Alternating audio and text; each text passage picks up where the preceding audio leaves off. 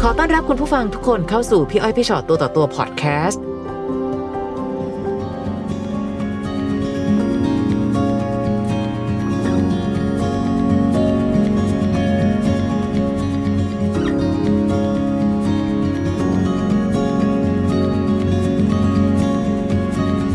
ยินดีต้อนรับสู่พี่อ้อยพี่ชอตตัวต่อตัวนะคะ สวัสดีค่ะ สวัสดีค่ะ ค่ะนี่มีอะไรมาเล่าให้ฟังกัน ค่ะ ค่ะ เออ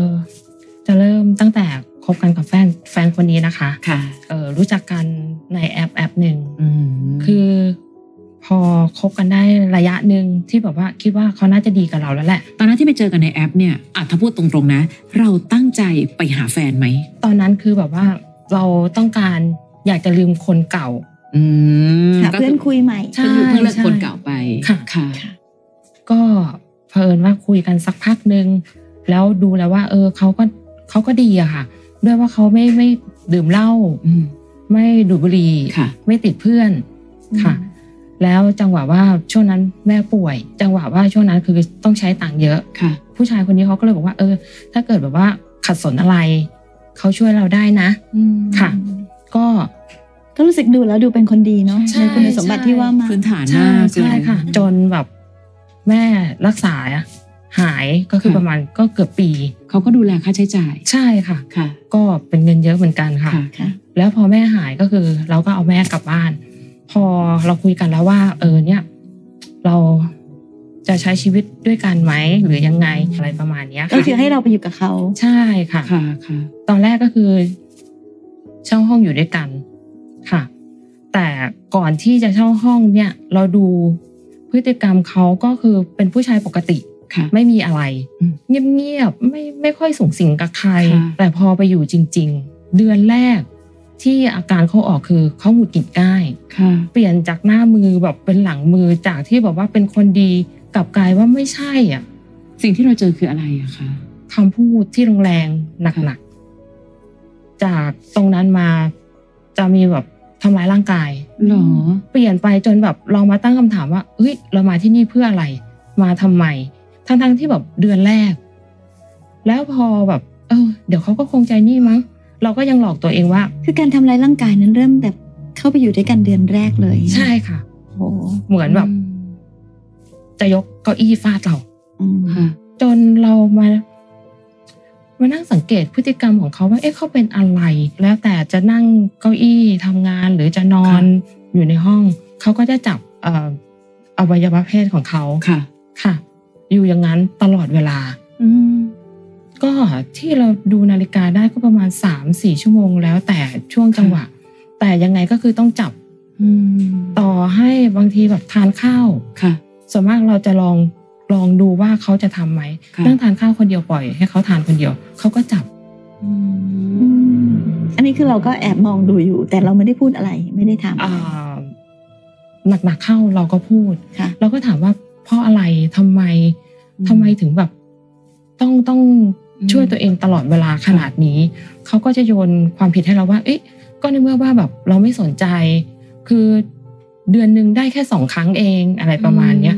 เราก็เลยบอกว่า เอ้ย มันก็ไม่น่าจะแบบใช่ปัญหาอะไรแบบขนาดนั้นนะ หรือว่าก่อนหน้าเนี้ยตัวตนของคุณเป็นแบบนี้ ค่ะ เขาก็บอกว่าไม่นะเขาเพิ่งมาเป็นตอนที่อยู่กับเรา เราก็สังเกตมาเรื่อยๆ จนแบบว่าหนักๆเข้า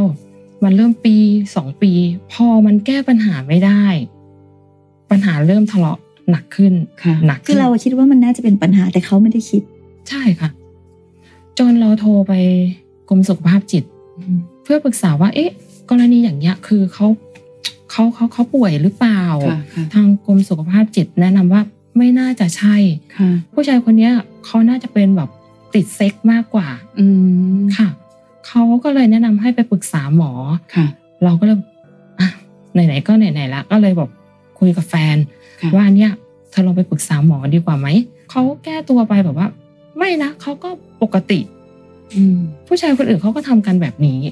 ค่ะ เราก็เลยแบบอ้าวแล้วทีเนี้ยเราจะทำยังไงกลับกลายว่าเราเป็นคนผิด ค่ะ เหมือนไปใส่ร้ายเขาเขาก็ไม่ยอมรับ แล้วเขาก็ไม่ไปหาหมอ ค่ะ แล้วหลังจากนั้นมาก็มันจะมันจะมีปัญหาตามมาเรื่อยๆ ด้วยว่าเราเข้าไปดูเฟซเขาอ่ะไปเจอแบบ คุยกับผู้หญิงคนอื่น ค่ะ แล้วก็มีแบบประมาณว่านัดแนะกันอะไรอย่างเงี้ย เราก็เลยถามเขาว่า เอ๊ะ ที่เรียกกันน้องน้องเนี่ย คือแบบเห็นเรียกกันนานแล้วนะ ค่ะ ค่ะเขาก็บอกอ๋อแค่เป็นน้องพี่น้องกันเฉยๆบางทีเขาก็ชวนไปทานข้าว ค่ะ จนวันหนึ่งเราจับได้ จากที่เรียกน้องกลับกลายไม่ใช่น้อง เพราะว่าวันนั้นอ่ะ เข้าไปดูเฟซเขาแล้วก็เห็นเขาส่งรูปที่แบบว่า ช่วยตัวเอง อื ไปให้ผู้หญิงคนนั้นดู ค่ะ ค่ะ แล้วผู้หญิงคนนั้นก็คือแบบคุยแบบประมาณแบบอยากมีอะไรกันอะไรประมาณเนี้ยค่ะ อืม แล้วเขาก็เลยบอกว่าเออเนี่ย เดี๋ยวรอให้พี่ไม่มีเอ่อภรรยาก่อนนะ เดี๋ยวเราจะมาใช้ชีวิตอยู่ด้วยกัน อืม อืม พอเราจับได้ เราก็คุยกับเขา ค่ะ ว่าตกลงจะเอายังไงเขาก็บอกว่าอ๋อแค่แบบว่า มันเป็นช่วงจังหวะที่แบบ อารมณ์เฉย อืม ๆคือไม่ได้จริงจังอะไรมากมาย แค่เด็กแบบ ค่ะ เสนอมาตัวเองก็แบบไอ้นี่เฉยๆเราก็เอองั้นก็ไม่เป็นไร แต่มั่นใจใช่ไหมว่าจะเลิกเขาก็บอกว่าเลิกค่ะ อืม พอเลิก เรื่องเนี้ย มันมันทำให้เราแบบระแวงเขา ซึ่งแค่เราจับเขาไม่ได้ แล้วทีเนี้ย เราแคปทุกอย่างเกี่ยวกับผู้หญิงคนนี้ไว้ ค่ะ ทั้งคลิปที่เขาแอบถ่ายเวลามีอะไรกัน อืม เพราะว่าในเครื่องโทรศัพท์เครื่องเนี้ย เราเข้าไปดู ก็มีคลิปที่ว่าเวลาเขาไปมีอะไรกับคนอื่นเขาจะชอบถ่ายคลิปไว้ ซึ่งหนึ่งในนั้นก็มีเราอยู่ด้วย โอ้โห แล้วเขาแอบถ่ายโดยที่ แอบถ่าย แล้วนี่เราก็ไม่รู้ไง ใช่ค่ะ พอเราเห็นในโทรศัพท์เขาเราบอกว่าช่วยลบออกด้วย อืม เราไล่ส่วนที่เราเห็นเราก็ลบ ค่ะ แต่ส่วนที่เราไม่เห็น เราก็ไม่รู้เหมือนกันว่าเขาไปซ่อนไว้ตรงไหนอะไรยังไง ความยากคือเขาไม่รู้สึกว่านี่คือความผิดปกติไง ใช่ใช่ค่ะ ค่ะ แล้วทีนี้ก็คือพอเคลียร์เรื่องน้องคนนี้จบ แล้วก็มันจะมีเหตุการณ์ครั้งหนึ่งที่แบบดูเหมือนแบบเขาเปลี่ยนไปเยอะมาก ค่ะ วันนั้นเขาบอกว่าเดี๋ยวเขาจะเข้าบ้าน ซึ่งพ่อแม่โทรมา เราก็อ่ะเหรอ เอองั้นก็เดี๋ยวไปด้วยนะ ค่ะ เขาบอกไม่ต้องไป จะไปคุยธุระ แต่ก่อนหน้าเนี้ย คือเขาจะชอบแอบคุยโทรศัพท์ ค่ะ ซึ่งเขาจะอ้างว่าพ่อแม่ แต่เรามองดูว่า เอ๊ะ ถ้าเกิดคุยกับพ่อแม่จริงทำไมต้องแอบ อืม ซึ่งเราสังเกตแม้กระทั่งเข้าห้องน้ำเขาก็ล็อกประตู ค่ะ เราก็เลยบอกว่างั้นเราไปด้วย เอ่อ ด้วยว่าเขาไม่พอใจที่เราจะตามไป ทีเนี้ยเขาก็เลยโทรไปหาพ่อเขา ให้พ่อเขาโทรมาต่อว่าเรา ค่ะ พ่อเขาสั่งให้แบบเรากลับขึ้นไปบนห้อง อืม จากนั้นก็คือเป็นเรื่องที่แบบบานปลายใหญ่โตมาก เขาบอกว่าเราไม่เชื่อฟังเขาทำไมไม่เคารพเขา เราก็แปลกใจว่าเราไม่ได้ทำผิดอะไร แล้วมีประโยคคำหนึ่งที่พ่อของเขาพูดมา งั้นถ้าคุยกันไม่ได้ ให้ไปตกลงที่สอนอ โอ้โห ไปถึงนู่นเลย ค่ะ ค่ะ แล้วทีเนี้ยเราก็เลยแปลกใจว่า เอ๊ะทำไมเขาต้องแบบขนาดนี้เลยเหรอ มันต้องมีอะไรที่มากกว่าตรงนี้แน่ๆ มันต้องมีเรื่องอะไรสักอย่างที่เราไม่รู้ ค่ะ หลังจากนั้นมา คือเขาเปลี่ยนเป็นคนละคนเลย จากที่แบบเออต้องกลับห้องนะ แต่ทีเนี้ยไม่กลับค่ะ เราเริ่มสงสัยแล้วว่าเขาไปนอนไหน อืม จากนั้นมาก็คือแบบตามหาคำตอบตรงนี้มาเรื่อยๆ แต่เราก็ไม่รู้ว่าจะไป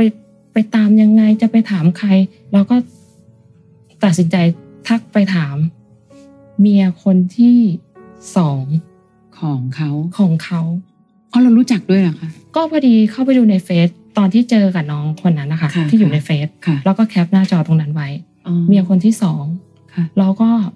เอ่อขอความกรุณาเขาว่าช่วยบอกเราหน่อยได้ไหมต้นสายปลายเหตุเกิดจากอะไร ผู้ชายคนนี้ก่อนหน้านี้เขาแบบมีพฤติกรรมอย่างนี้ไหมอารมณ์รุนแรงหรือว่าแบบครบซ้อน อืม หลังจากนั้นมาเขาก็ ก็บอกความจริงหมดค่ะ ภรรยาคนที่สองคือภรรยาเก่าของเขาเนี่ย ใช่ บอกว่า บอกว่าผู้ชายคนเนี้ย ก็มีพฤติกรรมแบบเนี้ยค่ะ เหมือนที่เราเจอ ใช่ค่ะ ครบซ้อนด้วยแล้วก็เอ่อแอบไปมีอะไรกับเอ่อคนอื่น ค่ะ แล้วหลังจากนั้นมาอ่าภรรยาคนที่สองเขาก็บอกว่าตอนเนี้ยเขามีคนที่สี่นะ อ๋อ ต่อจากเราก็มีแล้ว เขาครบซ้อนค่ะ ค่ะ ไอ้ที่ครบซ้อนยังไม่เท่าไหร่ พอมารู้อีกที ผู้หญิงท้อง อ๋อ เราก็เลยมานั่งลำดับเหตุการณ์อ๋อที่หาเรื่องเราคือ น่าจะเป็น มีอีกคนนึง ใช่ค่ะ แล้วผู้หญิงคนนั้นก็ท้อง เราก็เลยแบบตัดสินใจโทรไป เขาก็ไม่รับโทรศัพท์ ค่ะ พิมพ์ไปเขาก็เปิดอ่าน แต่เขาก็ตอบแค่แบบคำสั้นๆ ใช่ อืม เราถามเขาใช่ไหมคะว่า ตอนนี้มีภรรยาอีกคนหรือเปล่าหรือเปล่า ค่ะเขาก็ตอบแบบตอบไม่ไม่ไม่ไม่หมดซะทีเดียว แต่เขาพูดมาคำนึงว่า ก็ต้องรอดูหลัง หลังคลอด อีกเก้าเดือน ว่าจะเอาแม่หรือจะเอาลูก อืม แปลว่า พูดจาแบบว่า แปลว่าอะไรนะคะหมายถึงว่า อาจจะเอาลูกมาแล้วก็ไม่ก็ปล่อยแม่เข้าไปอะไรอย่างเงี้ยเหรอ ไม่ทราบเหมือนกันนะคะเราฟังคำนี้เราก็ยังงงว่า ตกลงคุณจะกักเราเหรอ หรือประมาณว่าจะเอาทั้งสองฝ่าย อืมแต่มันก็ยากเหมือนกันนะในการที่จะเดินหน้าต่อ คือเอาจริงๆตอนเนี้ย ข้อมูลอะเพียบเลย ตอนเนี้ยพี่ว่าอยู่ที่ตัวน้องเองแล้วแหละว่าแบบ ใช่ เฮ้ยเราจะทำไงต่อไป ค่ะ ตอนนี้สิ่งที่เรามานั่งคุยกันวันนี้อยากมานั่งถามหรืออยากมานั่งคุยอะไรในพี่อ้อยพี่ชอตตัวต่อตัวคะ อยากจะถามพี่อ้อยพี่ชอตว่า คือไม่รู้ว่าคู่อื่นหรือว่าคนอื่น กรณีที่ว่าผู้ชาย อืม ช่วยตัวเองเนี่ยเอ่อ แทบจะตลอดเวลาใช่ไหมที่ที่ ใช่ เรา ใช่ใช่ค่ะเขาเขาเขาป่วยหรือเปล่าคะหรือว่ายังไงคะ คือเราจะถามว่ามันเป็นความปกติห อัน รือ นี้ เป เรา ล่า ก็ไม่ได้อันนี้ต้องพบแพทย์หรือก็ ใช่ พบแพทย์ เขาบอกว่าเขาปกติอะแต่ อืม แต่เรามองว่าไม่ไม่น่าจะปกตินะคะ ไม่ว่าเอาจริง ๆ นะ เอาจริง ๆ นะ ไม่ว่าเขาจะป่วยหรือไม่ป่วยเอาสมมติว่า ค่ะค่ะ ในมุมตัวเขาเองเขาอาจจะคิดว่านี่เป็นความปกติของเขา ค่ะ แต่ในมุมเราเราอาจจะรู้สึกว่ามันไม่ปกติอ่ะเพราะคนที่เราเห็นทั่วไปเขาไม่เป็นแบบนี้กันอะไรอย่างเงี้ยนะ แต่สุดท้ายแล้วเอาจริงๆอะค่ะ โจทย์มันไม่ได้อยู่ที่ว่าเขาป่วยหรือไม่ป่วย ค่ะ โจทย์คือเราจะอยู่กับเขายังไง อืม ถ้าเราคิดจะอยู่กับเขาต่อไป ค่ะ แล้วตัวเขาเองเขาก็ไม่ได้คิดว่าจะไปหาหมอ ค่ะ ที่อย่างน้อยที่สุดอามาสงสัยร่วมกันก็ได้ ยังไม่ต้องคิดหรอกนะว่า ยังไม่ต้องฟันธงก็ได้ว่าเธอ ค่ะ ป่วย ค่ะ แต่เวลาที่เราเมื่อไหร่ก็ตามที่เราแบบปวดหัวตัวร้อนมีอะไรที่มันผิดจากคนทั่วไป ค่ะ เราก็แค่ไปถามหมอเพื่อถามหมอว่าเอ้ยแบบเนี้ยมันเรียกว่าอะไรเพื่อจะแก้ถ้าเขาตั้งใจ ค่ะ อยากจะแก้ปัญหาจริง ค่ะ ๆ แต่ดูเหมือนเขาก็ไม่ได้คิดตั้งใจว่าอยากจะแก้ปัญหา ค่ะ พี่เลยรู้สึกว่าปัญหามันอยู่ที่ว่าแล้วเราจะอยู่กับเขายังไงมากกว่า ค่ะ คือไม่ว่าเขาจะป่วยหรือไม่ป่วยอะค่ะ ค่ะ การใช้ชีวิตคู่โดยการที่อารมณ์ขึ้นลงทำร้ายร่างกาย อยู่ด้วยยากอยู่แล้ว ค่ะ และประกอบกับอยู่ในบ้านคือคนของเรา ค่ะ ออกจากบ้านไปนอนกับใครก็ไม่รู้ ค่ะ แล้วเขาก็บอกว่าก็ในเมื่อเธอให้ความสุขฉันไม่ได้ ค่ะ แสดงว่าในทุกสิ่งทุกอย่างเราต้องยอมรับกับเงื่อนไขตรงเนี้ยซึ่งมันทรมานหัวใจเกินไป อั อะ นที่มัน ค่ะ อาจจะเป็นอาการต่อเนื่องก็ได้นะคะ ค่ะ สำหรับการที่เป็นคนแบบอย่างที่บอกไม่รู้ถ้าเรียกทางการแพทย์ก็จะเป็นแบบติดเซ็กซ์หรืออะไรเงี้ย ค่ะ มันก็อาจจะเป็นโจทย์หนึ่งที่ทำให้เขาก็ต้องไปมีคนอื่นคนอื่นคนอื่น ค่ะ เพื่อตอบสนองความต้องการของเขาไปเรื่อยๆหรือเปล่า ค่ะ แต่ทีเนี้ยรสนิยมของเขาซึ่งเรามองดูว่า อาการของเขาน่าจะหนักด้วยว่าชอบแบบอัดคลิปเวลามีอะไรกันอะไรประมาณเนี้ย นี่ก็ ค่ะ เป็นเรื่องอันตรายกับ ใช่ กับ ค่ะ ผู้หญิงทุกคนที่มีความสัมพันธ์กับเขา กับเขารวมทั้ง ด้วย ตัวเราด้วยเนาะ เพราะว่า ใช่ค่ะ เพราะว่าเราเห็นไงคะ อืม ว่าในโทรศัพท์นั้นอะมีใคร เอาจริงนะ มันไม่ใช่ความถ้าพูดอย่างเงี้ยยิ่งชัดเจนว่ามันไม่น่าจะเป็นความปกติ คือแน่นอนค่ะคู่ชีวิตทุกคน โดยส่วนใหญ่เขาก็ต้องให้เกียรติคนที่เป็นภรรยา ค่ะ การเก็บภาพอะไรไว้ในนั้น ใครจะไปรู้ว่าวันไหนจะกล้องหลุดไปไหน ไปโทรศัพท์เสียไปซ่อมหรืออะไรก็ตามที และทุกสิ่งทุกอย่างที่มันเป็นแบบเนี้ยเอาพูดจริงนะคะเขาอาจจะไปก่อคดีอะไรก็ตามทีนะ ค่ะ สารพัดอย่างได้หมดเลยอะ่ะ เพราะฉะนั้นวันนี้ค่ะรู้แหละว่าเขาอาการหนัก แต่เนื่องว่าตัวเขาเองยังไม่ได้รู้สึกถึงจุดนั้น ยังไม่นำพาตัวเองไปสู่การรักษา ค่ะ เราช่วยถ้าตายก็ช่วยไม่ได้อะค่ะ น่า เจอแบบไม่มีทางเลยอะ ไม่อะค่ะ ในที่สุดตอนเนี้ยมันคือการปกป้องตัวเอง ตอนนี้ อะ ความสัมพันธ์ณวันนี้เป็นยังไงบ้างอะคะ ก็ เออเลิกกันแบบ โดยที่แบบ คือเขาบล็อกเรา ใช่ค่ะ เพื่อแบบว่าเหมือนเขาจะแบบตัดปัญหา โดยที่แบบว่าไม่ไม่ไม่อยากให้เราแบบไปบอกภรรยาเขาอีกคนหนึ่ง อืม ประมาณเนี้ย แปลว่าเขารู้หมดเลยใช่ไหมคะ ที่เราตามไปคุยกับภรรยาแต่ละคนของเขา รู้น่าน่าจะรู้นะคะ และการที่ภรรยาคนที่สองบอกว่าเธอเขามีคนที่สี่ด้วยนะ แปลว่าภรรยาคนที่สองเขาก็ยังต้องตามติดดูข้อมูลในชีวิตของเขาอยู่น ใช่ค่ะเขาเอ่อคนที่สองนี่ก็ก็คือยังยังยังคุยกันอยู่ แล้วคนที่หนึ่งเนี่ยก็ยังโทรจีบกันอยู่เลย กับผู้ชายคนเนี้ยเหรอคะ ใช่ค่ะ ทั้งทั้งที่เลิกไปประมาณแปดปีแล้ว คือในที่สุดอะเหมือนเขาไม่สามารถหยุดที่ใครได้เลยอะจะด้วยอาการป่วยหรือไม่ป่วยก็ตามที ค่ะ ถ้าเราบอกว่ามันเป็นอาการป่วยเอาป่วยก็ต้องรักษาสิ ใช่ใช่ค่ะ แล้วถ้าเกิดว่าไม่ใช่คนที่จะมาแบบว่าเป็นภรรยาหนึ่งสองสามสี่แล้วไปเป็นคนอื่นๆที่เดินตามท้องถนน ค่ะ แล้วเกิดเวลาในช่วงเวลานั้น มันเป็นอารมณ์ของเขาขึ้นมาพอดี ค่ะ คือในทุกสิ่งทุกอย่างมันอันตรายต่อการอยู่ด้วยอยู่แล้ว ค่ะ นะคะ แล้วยิ่งวันนี้เนี่ย ยิ่งเขาถ้าเขาไม่รู้ตัวเนี่ย เขาก็คงไปเรื่อยอะค่ะ ถามจริง ๆ ยังรู้สึกรักคนคนนี้อยู่หรือเปล่าคะ มันหมดตั้งแต่เห็นคลิปวิดีโอที่แบบว่ามีอะไรกับน้องอีกคนนึงแล้วอะค่ะ อืม คือเขาบอกเราว่าผู้หญิงคนเนี้ย แบบดีสำหรับเขา ค่ะ สามารถแบบทำได้ทุกอย่าง เรียกว่าพอดี ตอบส สำ น ห องรับ เขา เขาก็แล้วกัน ใช่ค่ะ ค่ะ ค่ะ เราฟังคำนี้แล้วแบบมีความรู้สึกแบบเฮ้ยเหมือนแบบ ไม่ใช่คู่ชีวิตแล้วนะ อืม คือแบบมันเหมือนแบบว่า คุณต้องการแบบนี้เลย เรื่องนี้เลยอย่างเดียว ค่ะ ค่ะ เราก็เลยแบบ เริ่มมาคิดแล้วว่า อยู่ไป มันก็คงจะ อืม เราก็คงจะแย่ค่ะ เพราะว่าถึงขนาดแบบทำร้ายร่างกาย มีครั้งที่แบบตัดใจได้เลยคือเขาบีบคอเรา โอ้โหเสี่ยงมากเลยเนาะ คือนอกจากการตอบสนองในเรื่องอะไรก็ตามที่มันไม่พอดีต่อกันแล้วเนี่ย ใช่ค่ะ คือการทำร้ายร่างกายเนี่ย มันแตะเส้นถึงการหมดลมหายใจอะค่ะ ค่ะ เออจะด้วยพลั้งมือหรืออะไรก็ตามทีแม่เราที่ถามว่ายังรักเขาอยู่ไหมอะเพราะค่อนข้างกลัว ถ้าเกิดบังเอิญวันหนึ่งข้างหน้าเขาปลดบล็อก แล้วเขาก็จะเหมือนกับภรรยาคนแรกของเขาอะค่ะ ค่ะ โทรกลับมาจีบ แปดปีนะคะ คือประวัติศาสตร์ที่ผ่านมา เหมือนเขาก็สามารถจะวนเวียนกลับไปหาแบบ ใช่ แฟนเก่าเขาได้ทุกคน ซึ่ง ใช่ใช่ค่ะ เราอาจจะเป็นหนึ่งใน คนเก่าที่จำน เขา วนนั้นก็ได้ เลือ ที่เขากลับมาหยอดไปหยอดมาแล้วก็เวียนไป ใช่ค่ะ เวียนมาอย่างเงี้ย ค่ะถึงที่บอกว่าถ้าเกิดเรารู้สึกว่าเฮ้ยมันหมดใจจริง ๆ และมีสติมากพอ ค่ะ มันอาจจะเป็นสติที่ป้องกันตัวเองได้ดี ค่ะ คือแน่นอนค่ะเราต้องยอมรับว่าในแอปพลิเคชันมีคนหลายแบบเหลือเกิน ใช่ใช่ค่ะ บางคนตั้งใจหาเพื่อนคุย ค่ะ บางคนตั้งใจหาคู่ ค่ะ และบางคนตั้งใจหาคู่นอน ค่ะ เพราะเราไม่รู้เหมือนกันเราจะไปเจอกับใคร ค่ะ นะคะ แต่ในที่สุดวันเนี้ยเรารอดมาแล้วนะ แต่อย่างน้อยมันเป็นการรอดมาที่เราอาจจะต้องเป็นบทเรียนและป้องกันป้องกันชีวิตของตัวเองเหมือนกันว่า ใช่ การเจอใครก็ตามทีอะค่ะ ยังต้องใช้เวลาให้นาน ค่ะ อืม คือคือเราจะพูดกันอยู่เสมอค่ะว่าระยะเวลามันไม่ได้เป็นสิ่งที่กำหนดได้ทุก ค่ะ อย่างหรอกคน ค่ะ ที่คบกันนานๆแล้วเราไปไม่รอดก็มี ก็มี แต่อย่างน้อยที่สุดอ่ะจะได้ไม่เซอร์ไพรส์อะ นี่ยังถือว่าเก่งนะคะ อยู่กับเขาเป็นปีอะ